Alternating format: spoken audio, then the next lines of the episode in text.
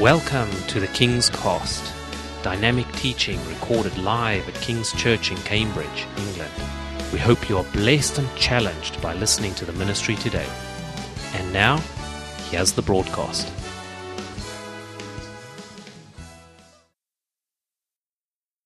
So we're going to look at the Word of God today in Luke 22. And I just want to pick up, just, just kind of set the tone for the stories that we want to look today at the scene where Jesus is in the Garden of Gethsemane. And if anything, this scene is a scene that actually doesn't look too great for Jesus. Um, if it was if you think about Jesus, you'd think that all of his life would have been great. But how many of you know, as a Christian, sometimes life's not always that great, even when you're fulfilling the purposes of the Father? And so it's not always easy. And I want to just look at this because Jesus reaches this point and goes to pray in Gethsemane. Gethsemane uh, means uh, oil press, the place where the, the olive trees, they would have grown the olives and produced the oil uh, from there. And if you could look at this scene, you would imagine that there was a great deal of pressing on Jesus' life. Verse 39, it'll come up on the screen. It says this Jesus went out as usual to the Mount of Olives, and his disciples followed him. On reaching the place, he said to them, Pray that you will not fall into temptation. He withdrew about a stone's throw beyond them, knelt down, and prayed, Father, if you're willing, take this cup from me, yet not my will, but yours be done. An angel from heaven appeared to him and strengthened him. And being in anguish, he prayed more earnestly, and his sweat was like drops of blood falling to the ground. When he rose from prayer and went back to the disciples, he found them asleep, exhausted from sorrow. I don't know about you, but do you sometimes feel a little bit exhausted? Even when Jesus is around, you'd think that they'd be on fire. You know, if Jesus is hanging around, you'd be on fire. He says they were exhausted from sorrow. Jesus said, verse 46, Why are you sleeping? He asked them. Get up and pray so that you will not fall into temptation. While he was still speaking, a crowd came up, and the man who was called Judas, one of the twelve, was leading them. He approached Jesus to kiss him, but Jesus asked him, Judas, are you betraying the Son of Man with a kiss?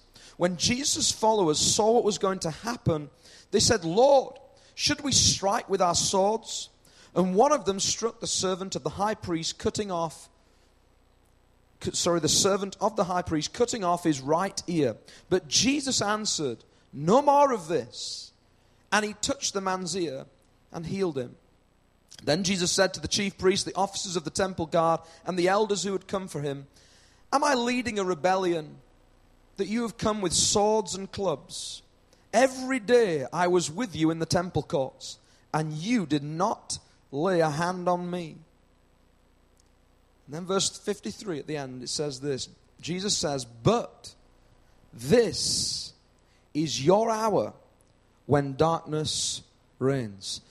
When I read that, I don't know about you, but verse 53, I got to the end and I read what Jesus said. And if there's any sentence I didn't expect Jesus to say is, but this is your hour where darkness reigns. I mean, this is the light of the world. This is Jesus Christ Himself telling the people who've come to collect Him, I'm telling you now, this is your hour where darkness reigns. I mean, if you went up to someone as a born again Christian and said, Sometimes in your life, do you realize there's going to be hours in your life where darkness gets to reign.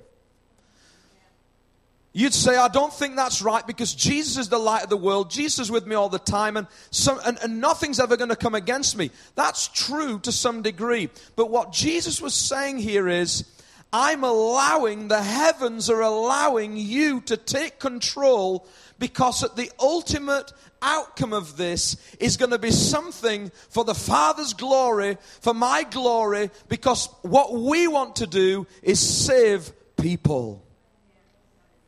Now, sometimes Satan doesn't see, he seems to be one step behind.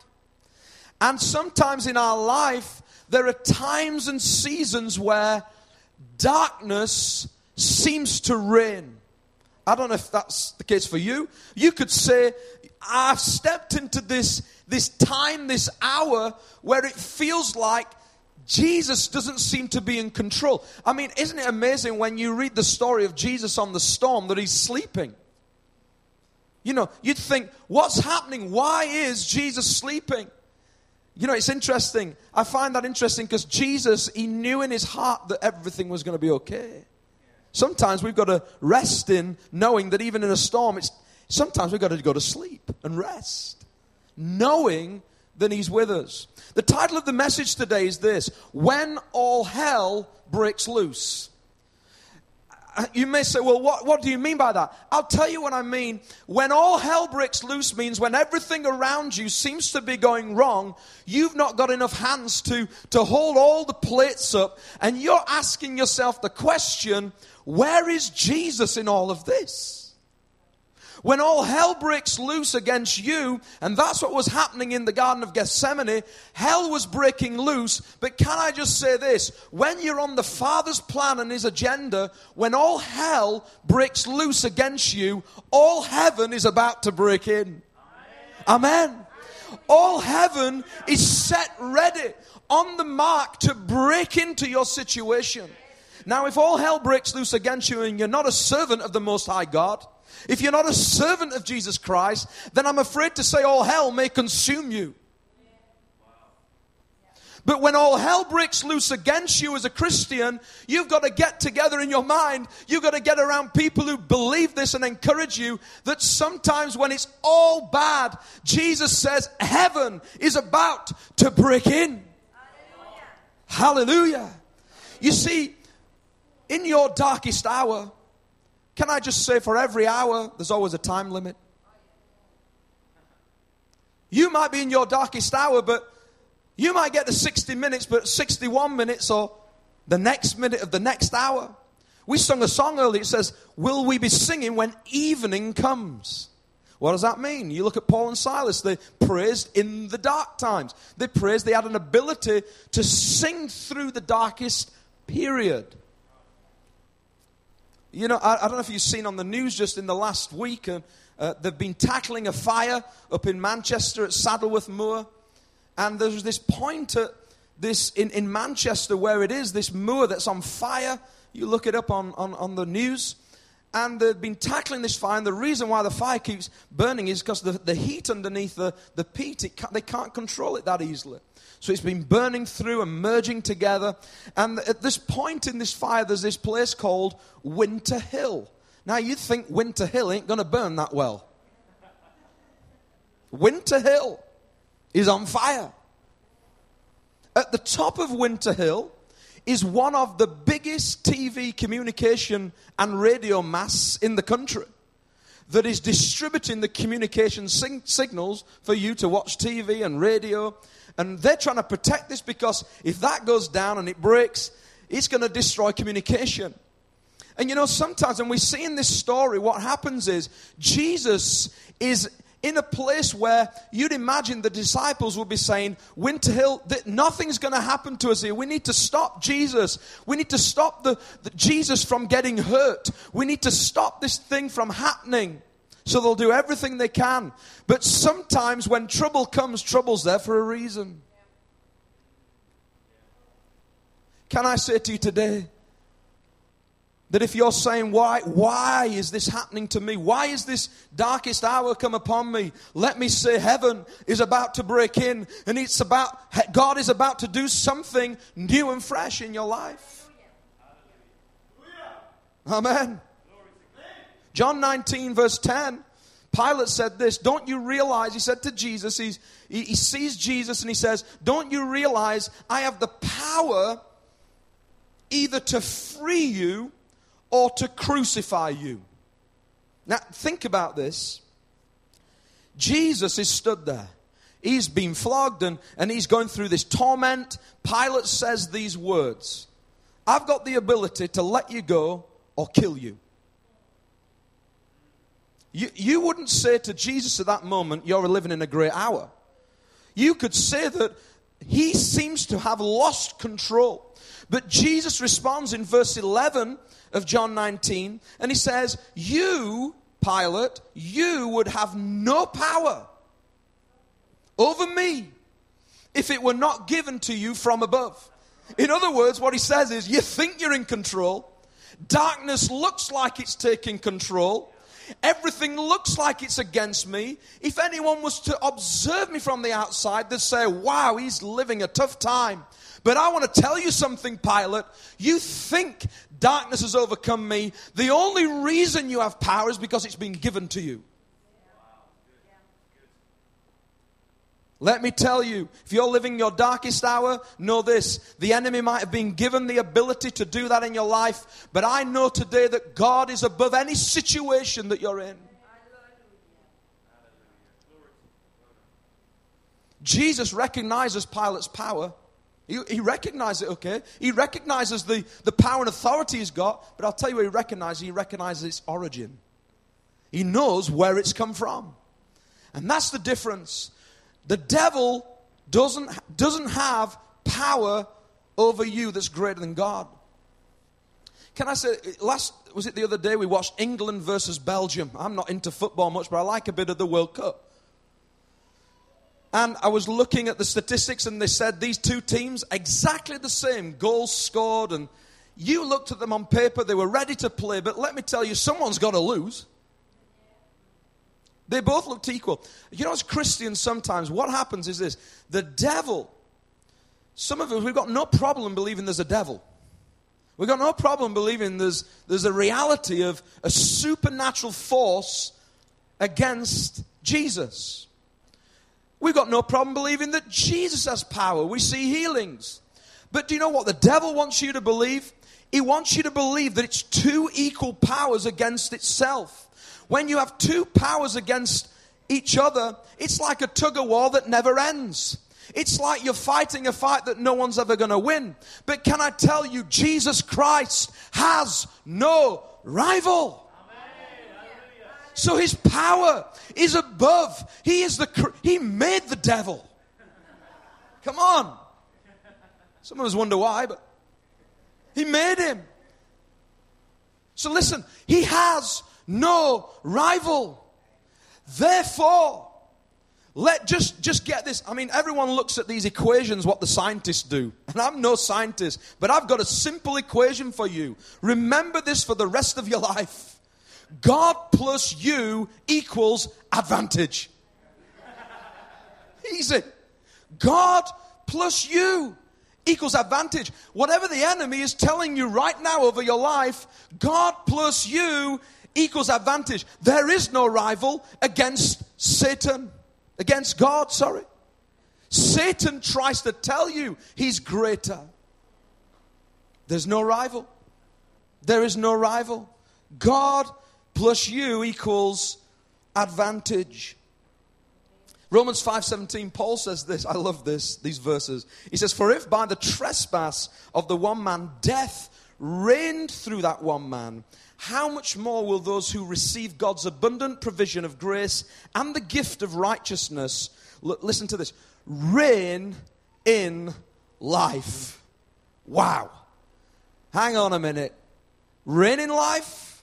I don't know if I'm reigning in life. Reign in life, is that, is that correct? Did they get a, did they get an error? Reigning, no, it, it, if we receive God's abundant provision of grace and the gift of righteousness, we reign in life not on our own merit, but what? Through the one man, Jesus Christ. Now, if you try to live life by the old self, the Adam, the old self of you, listen, you will not reign in life. Darkness will reign over you. But when darkness seems to reign, if you follow the one man, Jesus Christ, you can reign in life. And reigning in life means sometimes reigning in darkness. Amen. It's good news today. Because what Paul says is, I am reigning in life. Now, if you went to Paul on his way to Malta and said when he, when he got bit by a snake and he's on his way to, to Rome, if you'd have said to him, Are you reigning in life? He'd have probably turned around and said, I'm not so sure at the moment. When all the people turned on him and said, Oh, if he's been bit by a snake, then he must be, there must be something wrong with this man. When he was on a ship that seems to be falling apart and he's on his way to Rome, driven along, everything's going wrong. They don't listen to him. When he's in shipwrecks, when he's beaten, are you reigning in life? Are you reigning in life? Yes, I am, because it doesn't matter what the circumstances are around me. It doesn't matter what's happening here. I am reigning in life through the one man, Jesus Christ. It's not about my circumstance. I want to bring just a few things to help you today of what I believe if all of us at some stage walk into these gardens, but listen, the garden was a stepping stone to the next thing. Jesus knew that the garden wasn't the end. He knew, what did we, we sung earlier? He was destined to die. He knew he was going to the cross. The garden was just a stop place. But it was a place where business was done in prayer. I want to bring some things to you to encourage you. And the first one is when all hell breaks loose in your life, when you get into these seasons, number one, prayer turns fear into focus. One of the, the, the, the things that the enemy loves to plague us with is fear. The Bible says God has not given us a spirit of fear, love, power, and a sound mind. He doesn't want us to live in fear. And so many of us, we, we get sucked in to the way that the enemy tries to work. And what happens is when you're fearful, you don't pray. If fear overwhelms you so much, you don't pray because your fear, and how many of you know when fear comes, it's like that, that churning feeling inside that you're so overwhelmed by there's no way out of this situation. You can't even think straight. Anxiety sets in. You can't think straight.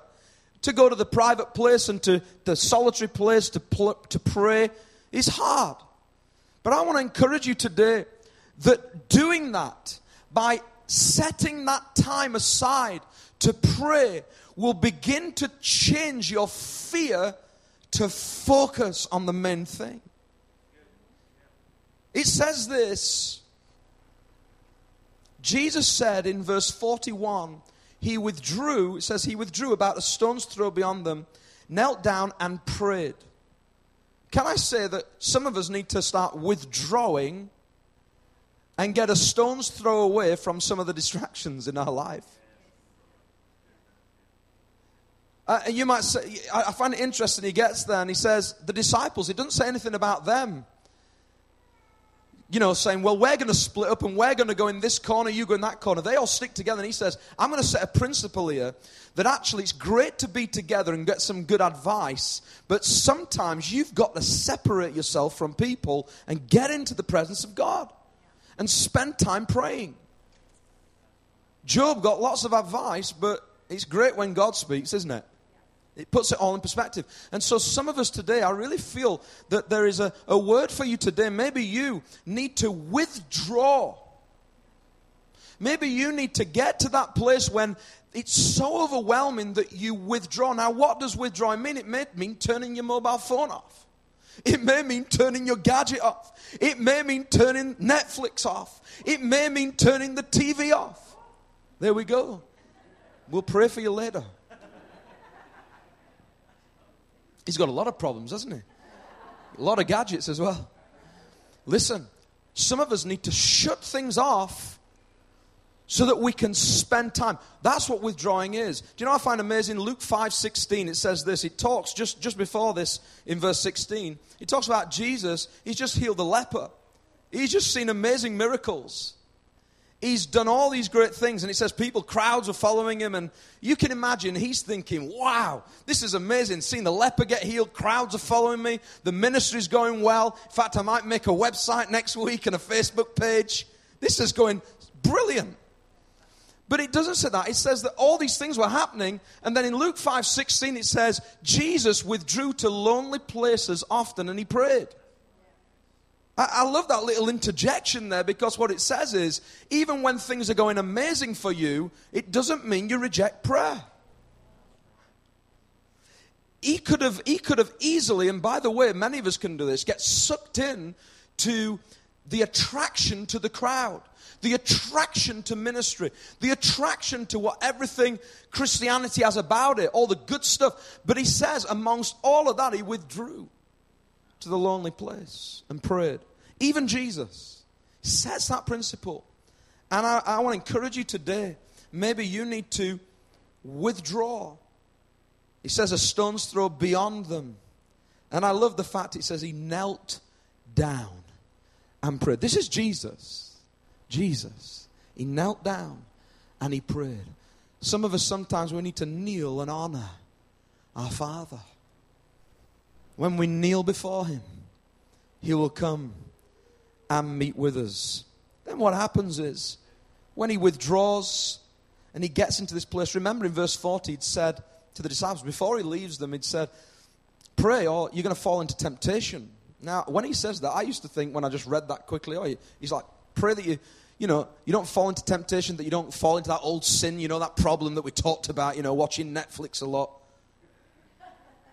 Just pray. We're in the garden. I know we're on the way to the cross, but you know them difficulties we chatted about when we were back in, in Jerusalem? You know, just pray for. No, I don't believe he was saying that at all. I believe that Jesus was saying, don't fall into temptation to abandon me when it gets difficult when it's about to get so difficult that you're going to see things that in the natural do not look right. They do not look like they have any grounding. They don't even look like they're from heaven. They look like they're from hell. They look like it's all going wrong. Do not fall into temptation to run away and abandon me.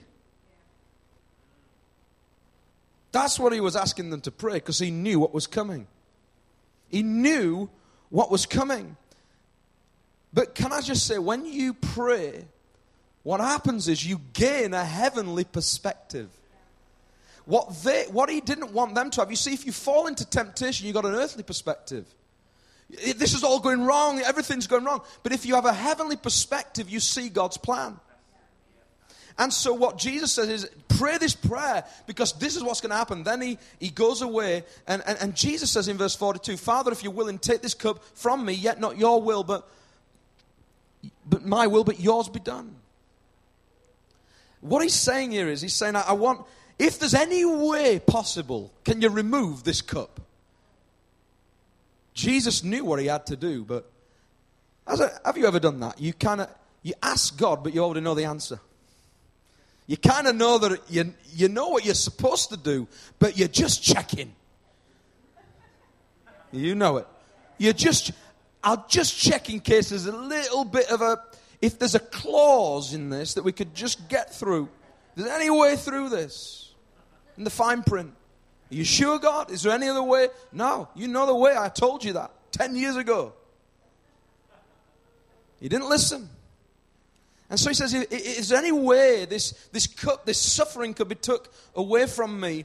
And he says, Yet not my will, but yours be done. And then I love this, and it's just interjected here in verse 43. It says, An angel from heaven appeared to him and strengthened him. Wow. You don't seem too excited about that. I, I, I saw this and I thought, wow, this is amazing. Because why didn't the disciples see the angel? They were only a stone's throw away. Did they fall asleep? You'd think it, they'd be praying for the rest of their lives if they saw that. But Jesus prays and an angel comes, and I don't know about you, but I expect when the angel comes that the angel's going to come and just do something amazing and say, Look, I know it's been pretty tough here, but I'm going to make it all nice now for you. Everything's going to get really easy. It says that the angels strengthened him. But then I had a bit of a problem because then I read to the next verse in verse 44, just after the angels strengthened him. The next thing it says is, and being in anguish, he prayed more earnestly. and his sweat was like drops of blood falling to the ground. Now, I got a problem because I want verse 44 to be before the angel comes. I think verse 44, it's almost like the writer's got this wrong. There's no way you're going to sweat drops like blood if you see an angel.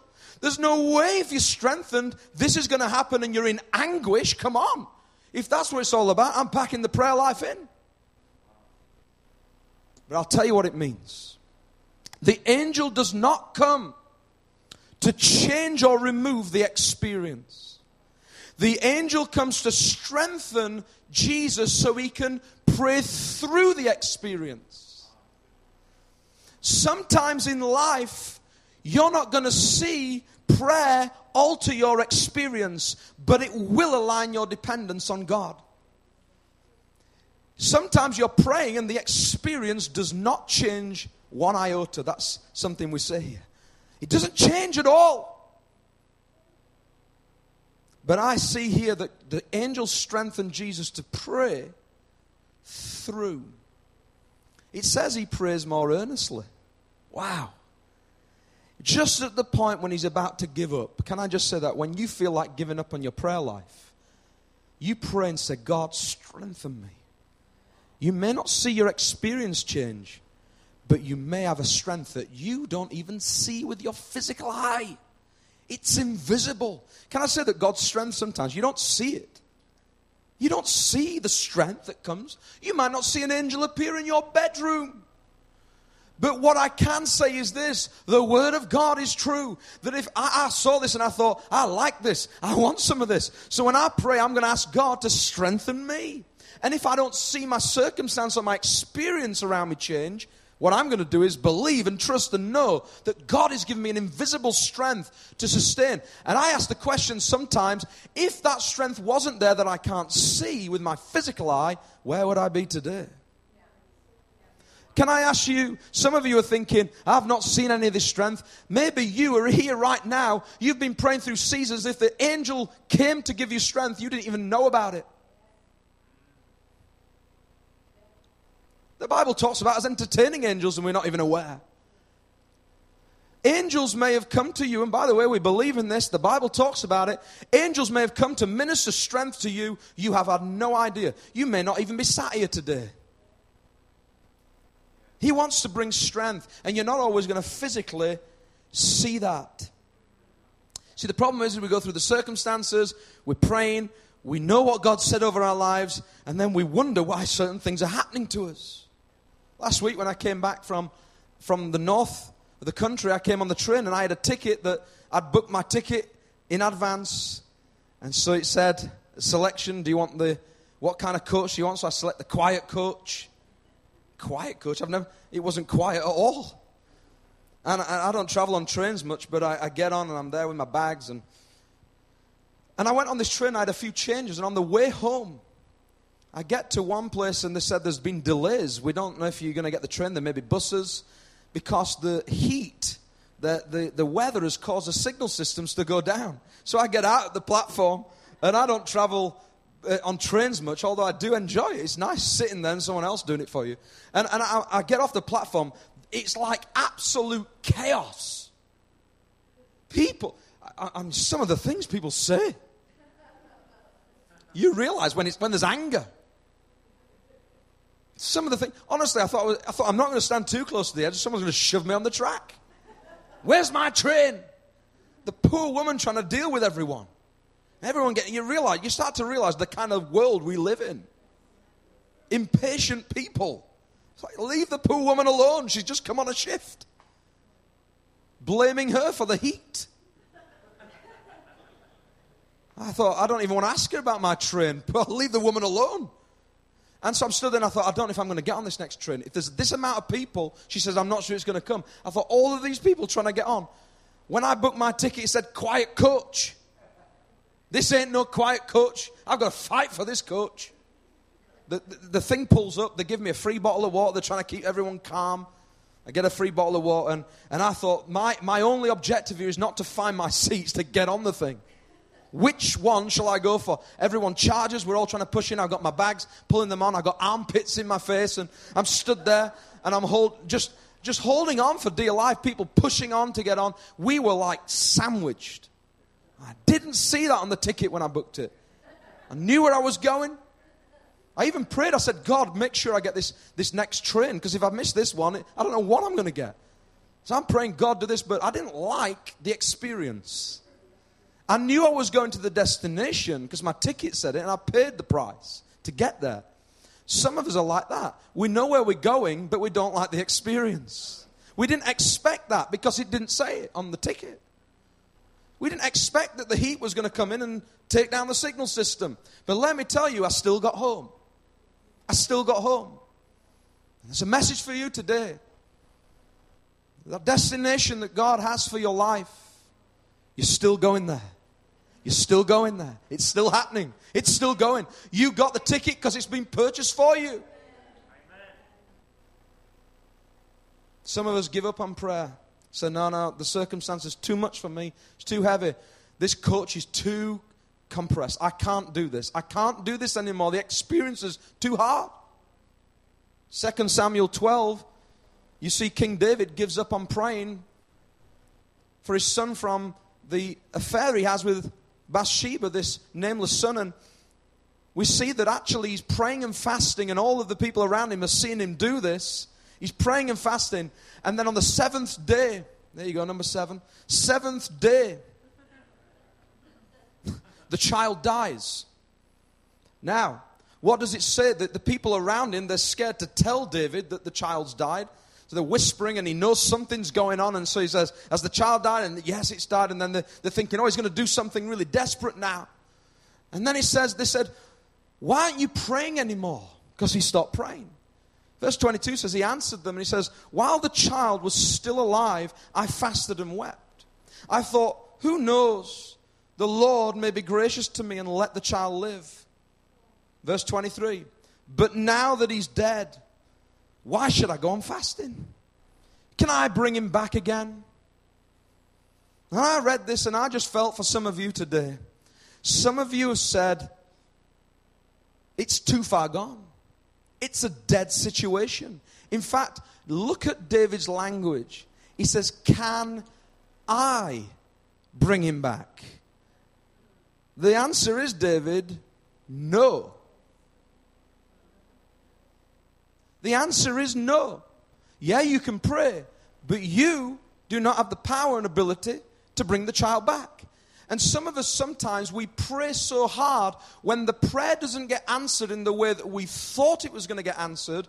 What we then do is give up on prayer and say, It's too far gone. It's impossible for me to rescue this situation. Can't do any more. Can I remind you today, you're not the one who brings the dead back to life. You're not the one who resurrects people. There's only one, and his name is Jesus Christ. And he calls you to pray still, even though the child is dead, if you know what I mean. Even though the situation is beyond what humans can see possible. It's not, can I bring him back? And it's, God, you can change the situation. Now we know Solomon came along later, but what I'm trying to say is use an illustration there to show you that sometimes we just give up when it's the situation's not going the way we wanted it to go. Today I want to say to you, it's time to pick up your prayer life again. It's time to pick up your prayer life again because I believe God wants to do some amazing things. In First Kings, we look at Elijah when he says to his servant, Go back Go back and check again seven times. Seventh time, sees the cloud the size of a man's hand. The walls of Jericho fall. Seventh time round. Come on, sevens. And that doesn't mean you only have to pray seven times. Listen, some of us today need to keep on going because some of us are six prayer and we've given up. We've given up because we're saying, oh, it's not happening the way I thought it would happen. But it's time to realize that God wants you to persist. 1 Thessalonians 5:17 says, "Pray without ceasing." Hallelujah. Pray without ceasing. That means don't, don't give up. Don't give up. Pray without ceasing. Let me tell you, prayer for Christians is a powerful weapon. And if anything, the devil doesn't want you to see this. He wants you to think that prayer is just another thing you tick off the list. Can I say prayer is not just something you say before you go to bed and say it's a nice little prayer? It is prayer is something that's in your ability as a weapon to get through life. It's communication to the Father. And I, and I, just want to encourage you today. Some of you saying, oh, well, I've tried it, it didn't work for me. I tried for 10 minutes, I put a bit of music on, and I just lost track. I fell asleep. Look, fall asleep praying, at least you're praying. fall asleep praying. Listen, soak in His presence, but take the initiative to withdraw and to get a stone's throw away from your distraction. And I'm telling you, you're going to see a change in your life. You're going to see a change. You're going to see a change because it's in the Word of God. Colossians 4 2 Devote yourselves to prayer, being watchful and thankful. What does that mean? Devote yourselves means don't give up. Devote yourselves, give yourselves to prayer. Don't give up. Then watch and then be thankful. In other words, you're going to be thankful because you're going to see something good. But some of you are saying, I've tried that. I've tried that, Phil. Didn't work for me. I've tried another tack now. I, I just worship God. Listen, you got to worship God and you got to pray. Amen. Prayer turns fears into focus. It realigns us to what God wants. When all hell breaks loose, number two is patience turns chaos into order. Luke 22 49, he says, When Jesus' followers saw what was going to happen, they said, Lord, should we strike with our swords? And one of them struck the servant of the high priest, cutting off his right ear. That's Peter, by the way, if you didn't know. we just let you know. Peter is the one who cuts off this ear. You see, I saw this and, and you, you read it and you think, they get in and they see the, the temple guards come in, the high priest, everyone, the elders, they all come in to try and to find Jesus with Judas leading them.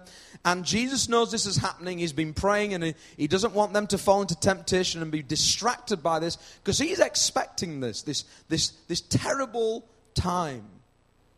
And so he, they all come up to him. And in that moment of seeing this, the disciples say, Do you think we should attack with our swords? And before Jesus can answer, off goes someone's ear. His ear's gone before Jesus could even say three words, no more of this.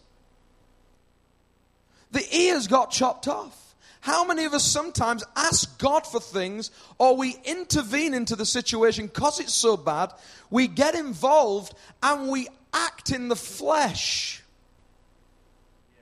We ask God but act before He's answered. Do you think we should use swords? Some of you maybe have been chopping ears off people. Maybe not. If you have, we'll take you down to Parkside after. Listen, you don't have to chop someone's ear off. You can be, you can be doing things with your mouth. Life and death are in the power of the tongue, the Word of God says. Someone once said to me, Sticks and stones may break my bones, but words will never hurt me. I said, Sticks and stones will break my bones, and words always hurt me. Always hurt me. Because I don't know about you, but sometimes I'd rather have a bat around the bottom of my legs, maybe not, than someone say a terrible thing that I harbor in my heart that produces bitterness for the rest of my life. Better to have a bruise on your leg. Sticks and stones will break your bones, but words will kill you. Some of us are going around and asking God to do something in our lives, and then we start going, getting involved and we don't let God in on the scene.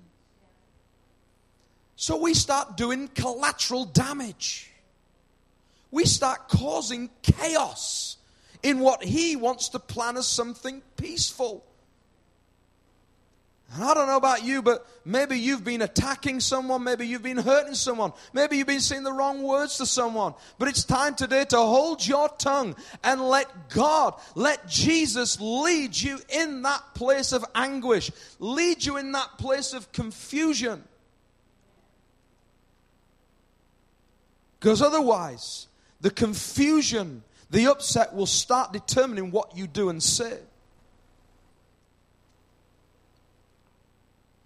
I mean, the ear goes, and you can imagine this is chaos, blood everywhere. The ear's on the floor, everyone's looking around for the ear. Everyone's like, What's happening? Judas is thinking, Well, I didn't expect this. It's getting a bit messy. Listen to me. When we start sticking our own flesh into it, it starts to change things. I put here that when your perspective is in the flesh, you become reactive in the flesh. If you see things in the flesh, you're going to react in the flesh.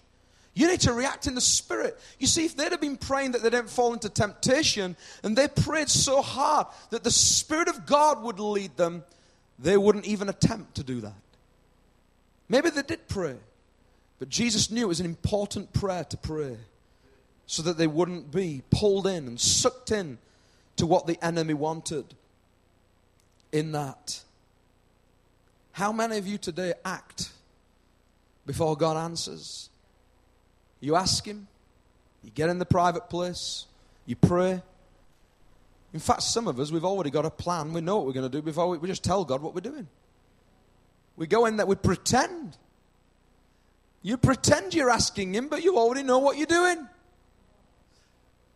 He knows the Lord knows. He weighs, he weighs our hearts. He knows the motive of your heart. Can I just say that? No matter what you try to do, you cannot pull the wool over God's eyes. He knows the motives of our hearts. And when you pray, you've got to be honest with Him. You've got to say, God, this is what I want, and I want your will. Your will be done, not mine. Not mine. Your will. You see, when the flesh reacts badly, the flesh gets hurt badly. Maybe you're on the receiving end. Maybe you're the one who's stood there and you're in this scene and you've, you've, lost, you've lost an ear. You've lost an ear. You've lost a part of you. Someone has broken you. They've done some damage to you. They've hurt you. They've broken you. You're on the receiving end in this chaos. You thought you were coming to collect Jesus. You thought you were a part of this plan. All of a sudden, something's gone wrong. Maybe you have found yourself in the receiving end and you're brokenhearted. Jesus responds. He says, No more of this. That's a word to you today. In your situation, no more. No more of this. Stop it. Stop sticking your flesh in on something that I'm trying to guide in life for you. I'm trying to guide you and you're getting too involved. No more of this. In Matthew 26, 53, same account, Jesus tells a story, says, Don't you think I could bring a legion of more than 12, 12 legions of angels come and rescue, but it must happen this way. It's got to happen this way. You see, if you look at that language, they said when they saw what was happening, that's when they said, Shall we get the swords? But his response in Matthew 26 is, It must happen this way. A dark hour. A dark hour. No, dark hours are not for me. These hours are not for me. Darkness reigning. No, it's not for me. Everything's got to be swimmingly well for me. It's not true. John 19, verse 27, Jesus says this He says, Now my heart is troubled. What then shall I say? Father, save me from this hour? No. It's for this very reason I've come to this hour. In other words, he says, I could say my heart is troubled. My heart is overwhelmed. I could say, What should I say? Father, save me. But no, no, no, no, no, no. No, that's not the right request because I have come to this hour to fulfill the plan for my Father. Hallelujah. Some of us need to start asking how God's going to do it. I don't know about you, but I ask how all the time. How? How? How is this going to change? How is it going to happen? How, Lord? Some of you got to stop asking how and look to the who. You got to know the who, not the how. You've got to know who is going to get you through. You see, the key is in all this is that the disciples, all they need to do is fix their eyes on Jesus. Fix their eyes on Him, not the problem. Not the problem. But so many of us are asking how. I put here if you can't be corrected by God, you'll never be directed by God. You see what they said when he said to them, No more of this, he was correcting them. Do you know some of us don't like being corrected? If you don't like being corrected by God, you won't be directed by Him. He says, No more of this. Stop it. Stop. Put your swords away. And some of you today, I really feel to say to you, one of the things that you need to learn is that a good, listen, a good, good father disciplines his children. My children, when they're naughty, I have to discipline them. We, we've got into this grounding stage now. Used to be naughty Matt. Now it's grounding. And now we have to ground, ground them and take things away from them. And it's amazing that the deals they come up with. I, actually have to list every gadget now. It's like I, Emma sent me a message the day they'd done this. I said, Well, send him a message, tell him he's not allowed on the PlayStation, the mobile phone. I'm trying to think of every gadget in the house to make sure we cover all. It's like a, a, a legal contract. Because I know my son's that clever. He'll say, Well, you missed the Wii upstairs. He's so clever. And I said, Well, you're right. you spotted that one. Some of us, we don't like discipline.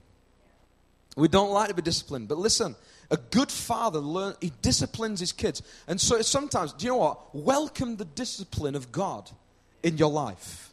If you welcome the discipline from the Heavenly Father, who is true and perfect. Listen, some of you are no, uh, this, this is what a rebellious attitude does. A rebellious attitude says, No, I don't want to be corrected. I'm right. My life's the way I'm living it. I am not going to be corrected. Listen, the moment you, you humble yourself before God, you let pride move out the way, you'll find that you can be directed by God. Some of you, if you don't do this, you'll stay in the garden. You'll stay there because you can't be corrected. If he said no more of this and they all started having a big fight and getting the swords out saying, I'm sorry, but you don't understand. These people need to be killed. Jesus had probably run off and left them all. This is not, I'm not supposed to be here. There's a place for me to go. And some of us sometimes, we can't be corrected by him. And what happens is, in a garden like that, when someone's been wounded, do you know what Satan does? He tries to get you fixed and focused on the pain of an event rather than the purpose of the event. So, what happens is you stay in the garden focusing on the problem and trying to deal with the problem. And Jesus is saying to you today stop focusing on the ear that's been broken. Stop focusing on all the problems in the garden because there's a greater purpose in this event than what you can see. Don't get stuck in the pain of an event in your life or a traumatic event that holds you and the devil's now got you because you don't walk into the full destiny of what God has for you. Don't let the pain of an event hold you back. Look at God's ultimate purpose. You know, I love the fact that even though Peter runs away, because really, when they prayed that they won't fall into temptation, what does he do? He runs off at the end of all this. He's like, everyone, everyone leaves Jesus. He runs off, and in John chapter 18, he's round the fire, and it says that one of relatives of Malchus, the, the guy who's got his ear chopped off, he comes up and says, Hey, didn't, didn't weren't you one of the guys who were in the, in the, in the garden? Peter's like, No, it's not me. You're looking at the wrong person. I wasn't on Crime Watch. Not me. Yeah, it's someone who looks like me. He says, Aren't you the person?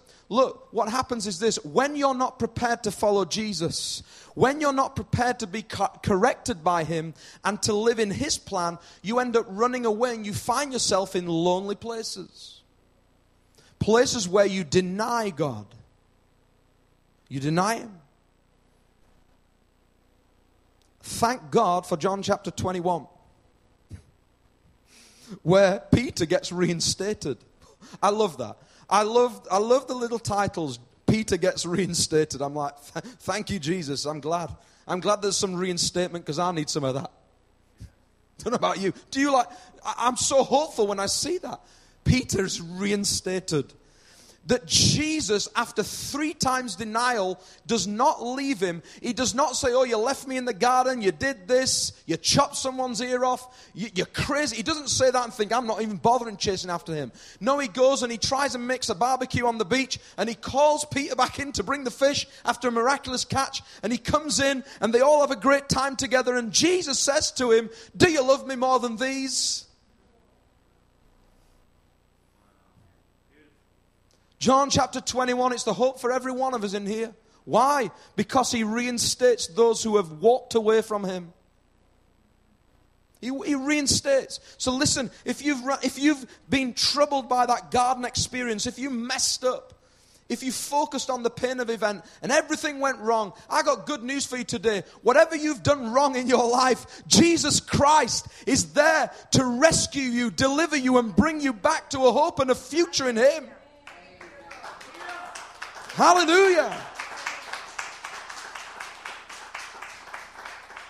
Some of you right now, you're in your life, you, you're saying, you didn't know about Jesus. And you're looking at your life right now and you're saying, Do you know what? I resonate with this because I, have been in a garden of anguish. Things have happened. People hurt me. I was broken. I've had things broken from me. It's not my ear that got lost, but someone wounded me.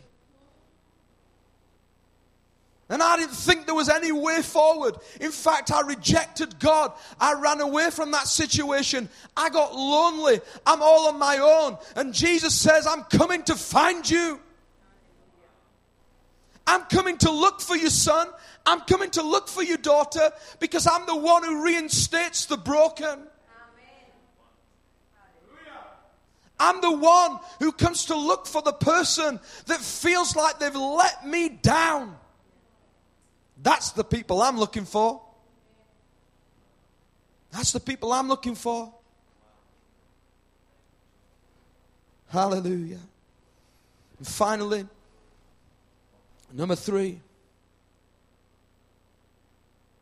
when all hell breaks loose, power turns wounds into wonder. Power turns wounds into wonder. I love this verse 51. It says, Jesus touched the man's ear and healed him. Look, we're not talking about someone who reinstates you and, and gives you a pep talk and says, Look, there's a better way of living life. We're talking about the resurrection and the life. We're talking about the one who has power in his hands. We're talking about the one who healed the sick. He raised the dead. He raised, raised Lazarus from the dead. I can't speak today. He raised Lazarus. He is the resurrection and the life. And so I want to just encourage you today Jesus is not just your best personal life coach. Some churches preach like that these days. We don't want any life coach sessions. We want the truth of God's word. We want to see a demonstration of power. If you want revival it's not going to come through life coaching sessions. It's going to come through a demonstration of power. The Spirit's power. So listen, Jesus is not just saying, I'm the one who's coming to find you and to reinstate you and give you a bit of advice on how to live your life.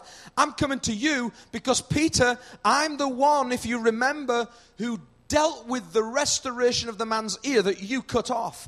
I'm the one who holds power in my hands. When all hell breaks loose in your life, power turns wounds into wonder.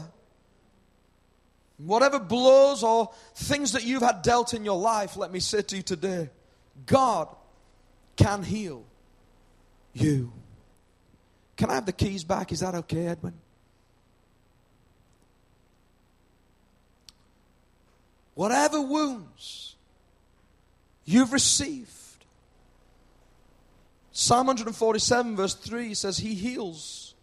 God heals the brokenhearted, binds up their wounds. You know, so many of us talk a lot about physical wounds. You talk about someone's ear chopped off, you talk about someone with a bad back, bad leg. But I'll tell you something, there's a lot of wounds out there that people don't see. You have been in that garden, you've gone through anguish, you've gone through things, you got wounds that no one knows anything about.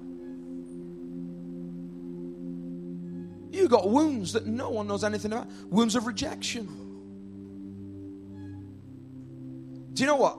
I love the fact Jesus, there's nothing you can't find in the scriptures about Jesus that he's not suffered that you are going through. He was rejected. He's rejected. The wounds that we feel inside may not be seen on the outside. But listen to me. There's some good news today. When all hell's breaking loose in your life, He will turn your wounds into wonder. He'll turn your wounds into wonder. You know, last week I was, when I preached in, in, in Rotherham, I was there in the morning and then by evening I was I had the evening free and my, my parents they said, Shall we go and get a takeaway? And you know, I had to force them away from me, you know, to have takeaway. That's not my kind of thing really. I said, Are you sure? Go on then. See, I'm not like I'm not like marvelous. I'm not fit like him. I, am all, I'm more partial to a, a bag of chips. You see, I need to take a leaf out of his book. Said, okay, then we'll have we'll have some chips. So I went with my dad to the to the fish and chip shop, and we went to this this place, and we walked in, and there's a, there's one person getting served next to us. We just got served. We'd ordered all our food, and. Um, I've been in the fish and chip shop years going up there. And so this woman stood next to us. She's a nurse. Looks like she's just come from a shift. And um, we're getting served, and I, all of the food's now in the bag. She's put it on the top, and she's about to say one last thing to us. If you order so much mon- order so much food, you get a free bottle of drink. And so she said, "Help yourself to a bottle of drink." And that was the last thing she said. And, and I knew that if I wanted to do anything at this moment, I had to say it there and then. And I felt the Spirit of God come upon me and say, "I want you to say to the woman, offer to pray for her, because I believe she had pain."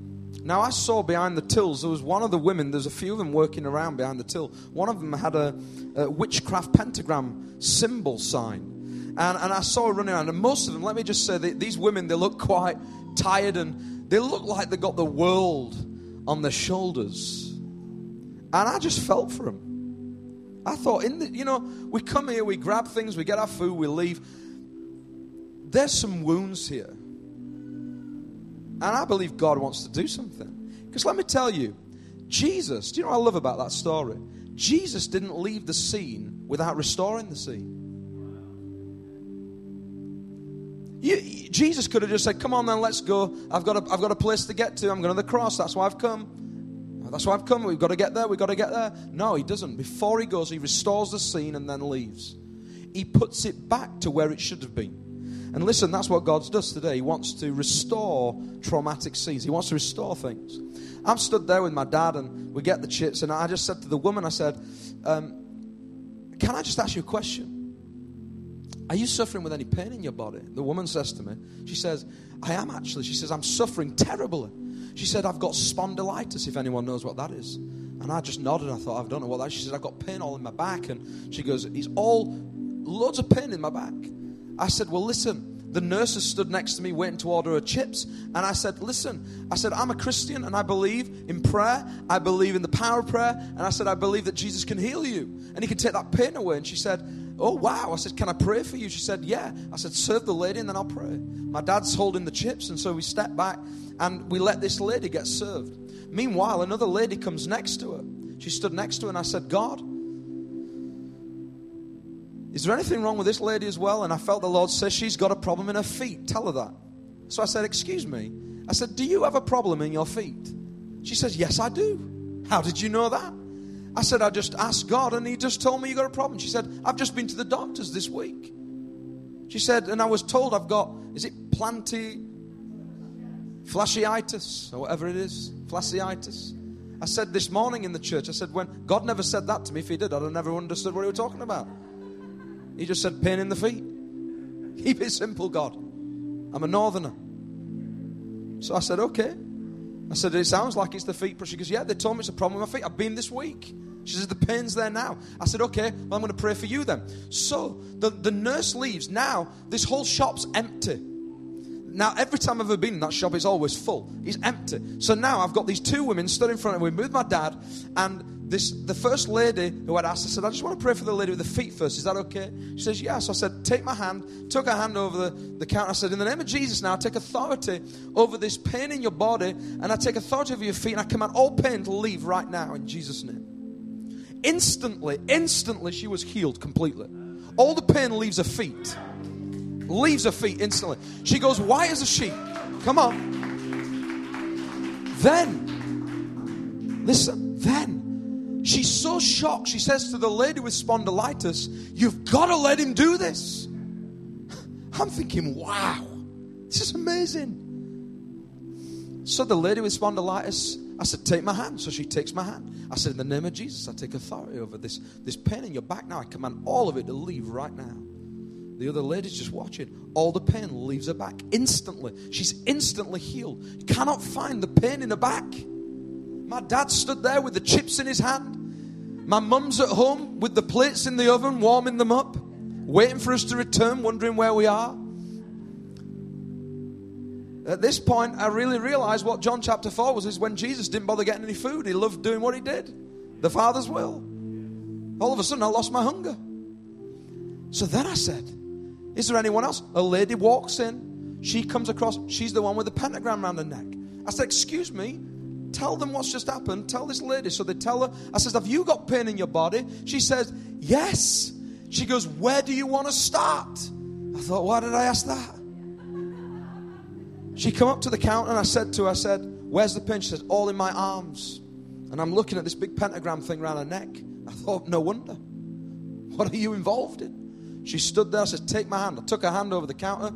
I said, In the name of Jesus, I command any foul spirit right now, any spirit of infirmity, break off her right now in Jesus' name. All pain, get out of her body right now. Literally, instantly on the spot, all the pain left her body. She goes white as a sheet. All three of them are now conferring between them on the power of God touching them, saying, What is this? This is amazing. I'm stood there with my dad. My dad's still got the chips, they're going cold. A third woman walks into the shop. She's the boss. I said, Tell, tell your boss what's just happened. So they turn around, they're saying, This has happened. She goes, I've heard. She goes, In fact, this is what's happening. She said, While you've just been praying, my husband, who is the owner at home, he's just been watching over the security cameras in his lounge, seeing you praying for those three. And so he's just phoned the shop and said to me, What's going on in our shop? So she said, Listen, my husband has a one year back condition that the doctors cannot sort. They've had done scans, they've checked his livers, his kidneys. They cannot find the problem. He's in absolute agony. And so I've just said to him, Well, what's happening is a man's just come in and, and he's praying for them, and three people of our staff have just got healed. If you want to get healed, you better get down here now. So he comes. We stood there, they took our food off us, put it back in the heaters. I'm stood waiting for this gentleman to arrive, the boss. All of a sudden, the car screeches up on the front. It's his daughter. He jumps out of the car and he walks in. His name's Luca. He comes into me and I said, Luca, it's good to meet you. I said, Tell him what's happened. So they tell him what's happened. I said, Come with me. I'd take him through the back of his shop. This is what they said to us. They said, You have took control of the shop. That's what they said. It's what the power of God does. They said that, that the owner, he says, You've took control of the shop. He took us to the back. We were stood in the back of the fish and chip shop now amongst all the cut fish and chips. And I stood there thinking, This is crazy. I said to him, I said, What's the problem? He tells me the problem. I pray for him. All the pain leaves his body. Gets healed. Then his wife is chatting to my dad saying, Where is the church? What is this about? So my dad's writing all the information of the church down, giving the details to them about the church. To the, to the wife who's not yet been prayed for. There's been three women, and he's now been healed. Then I said to him, I said, listen, Luca, I know you've just come down here, but the, the, the, key thing is this, is actually you need to know Jesus as your personal Savior. You see, he can heal your body, but you need, you need in here healing. And so I led him to Christ. Come on. This gentleman, he stood in front of me. He stood in front of me. The chips are in the warmer. We've been there a good 40 minutes nearly. And he says this. I said, Say this prayer with me. He took my hand. He said it as loud as anything at the back of the fish shop. He shout, he's shouting, In the name of Jesus, I, I ask you right now to fill me. And he's saying, Wash me by your precious blood. I thought this gentleman was only sat in his lounge about 40 minutes ago watching the TV. Now he's here saying the prayer of salvation. You can either leave a scene or restore a scene. You can either leave a scene and say, oh, everything's, or you restore a scene that you're in. Power turns wounds into wonder. They were all wonder, uh, wonder what's going on. You look at the story of when the, the man was lowered through the roof, they were in amazement, it said. Seen remarkable things here today. Listen, it doesn't end there. He gives his life to Jesus. Then I said to his wife, I said, Are you in pain? She says, I am. I've got problems in my ankles. It's amazing. My advice to you is never work in a fish and chip shop. Sounds like it's a very painful experience. Tough work. She said, I've got pain in my ankles and it's there now. Now, listen to this. I said, You've seen what's happened to three of your staff, you've seen what's happened to your husband. Watch this. I knelt on the floor, the back of the chip shop, and I put my hands onto her feet. And do you know what? I knew she was going to get healed. Why? Because not, do you know what? None of these people in that shop, not one of them contested against the reality of Jesus Christ. None of them talked about whether there's evolution and all this, and they just said, Pray for us. That's what you need. I got on the, on the floor and I touched her feet and I said, In the name of Jesus, I command now, power of God, come upon your ankles, leave right now literally the pain leaves. She's walking around trying to get the pain to come back. She says, I cannot believe it. I cannot believe the pain's gone. Then I said, What's happening? Tell your husband what's happening. She says, It feels like wind is blowing round my ankles. I mean, I didn't tell her to say that. We then go into the back of the shop. I end up praying for the daughter then. She says, i get pain sometimes, but it's not there now. I says, Well, we'll still pray for you. So I pray for her. I end up praying for all of them, every one of them. At the end of it, I didn't mention this this morning. The lady came back into to my dad. She gave him the food back and gave him his money back and says, We want you to eat tonight and be blessed because we don't want the money. My, my, my dad was with, and you've got to remember, he's a northern, he likes a deal. They're both fighting to take the money. He's going, We don't He's trying to give the money back. She's saying, No, we'd be offended. We're, I'm from Greece. She goes, We like to give food to people accept the food. And my dad's there and they're fighting. I said, just take the money, dad. It's a blessing. Learn to receive a blessing. I said, look, we don't get paid for this. We're not looking for anything. But if you want to give us the food for free, and by the way, the fish was a little burnt. We got back that night. My dad said, when you get in the house, don't tell your mum straight away because you're never going to eat your dinner when you get in. So I sat down at the table. My mum's saying, where have you been? It's been about an hour and a half.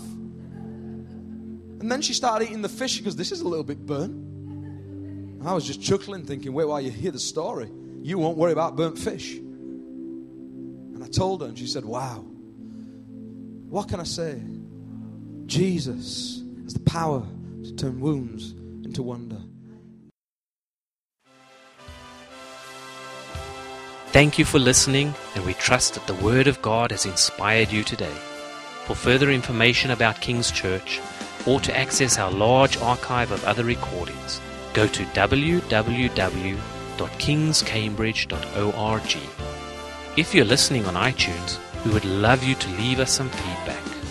God bless and goodbye.